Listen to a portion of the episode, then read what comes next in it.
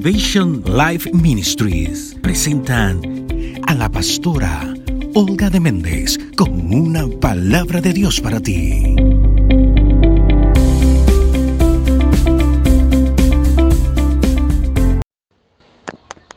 Buenos días, buenos días, ¿cómo estás? Muy bien, y yo lo sé porque te interesa la palabra de Dios. En este mes de julio vamos a estar eh, viendo muchos versículos referente a la paciencia y vamos a iniciar de inmediato en el día de hoy con el tema de Romanos 12.2. Sin embargo, voy a leerte desde el 1. Dice el hermano Pablo, por consiguiente, hermanos, os ruego por las misericordias de Dios que presentéis vuestros cuerpos como sacrificio vivo y santo, aceptable a Dios, que es vuestro culto racional. Y en el 2 dice, y no os adaptéis a este mundo, sino transformaos mediante la renovación de vuestra mente para que verifiquéis cuál es la voluntad de Dios lo que es bueno, aceptable y perfecto. Aleluya. Hermoso Dios que nos sigue alentando y nos sigue animando hacia la conquista, como yo digo.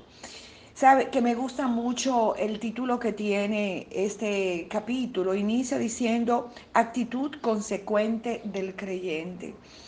Nosotros tenemos, el Dios espera de nosotros de los que hemos dicho, sí Jesús, yo te acepto, acepto tu sacrificio, una actitud que le corresponda, que se corresponda con lo que hemos creído y lo que hemos aceptado voluntariamente. Dice la palabra primeramente que no nos uh, parezcamos, no nos conformemos a este tiempo.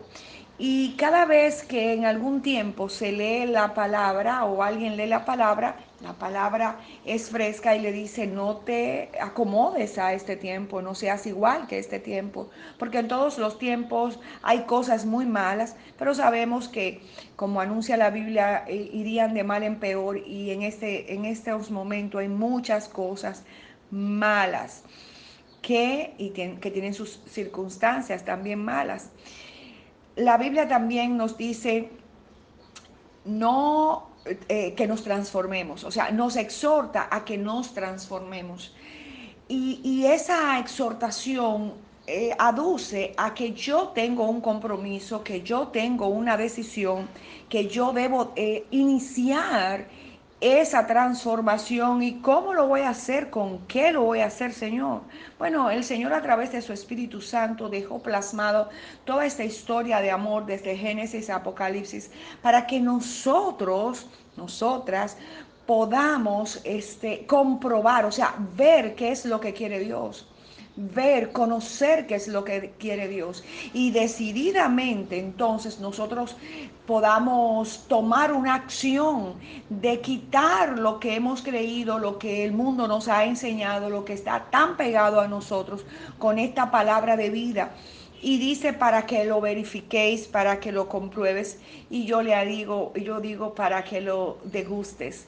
Porque realmente, aleluya, cuando nosotros eh, con un sacrificio vivo, o sea, con un morir a lo que nos gusta, a lo que por tradición conocemos, nosotros dejamos esas cosas, realmente se acciona en nosotros un, un gusto, un, sentirnos bien, porque la complacencia de Dios se hace manifiesta enseguida en tu vida y comienzas a sentir esa paz, esa seguridad, esa confianza, que no se trata de circunstancias, sino inclusive tú ni siquiera ni yo podemos este, definir por qué es que estamos tan bien pero es que este culto racional que le hacemos al Señor, esta decisión de no ser eh, peces muertos que lo llevan la corriente, como alguien dijo por ahí, nos eh, da a nosotros la oportunidad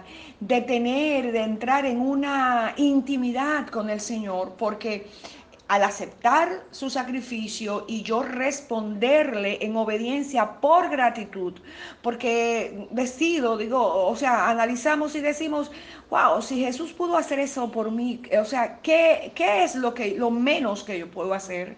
Lo menos que puedo hacer es conocer su palabra, lo menos que puedo hacer es yo también entregarme como Él se entregó y, por esa gratitud hacer lo que Él nos pide, que al fin y al cabo redunda en beneficio tuyo y mío. Pero ahí entonces, ay, siento la presencia del Señor, inicia una intimidad, un él entrar en ti y tú en Él, aleluya, que es de lo que Él habla al final en Apocalipsis.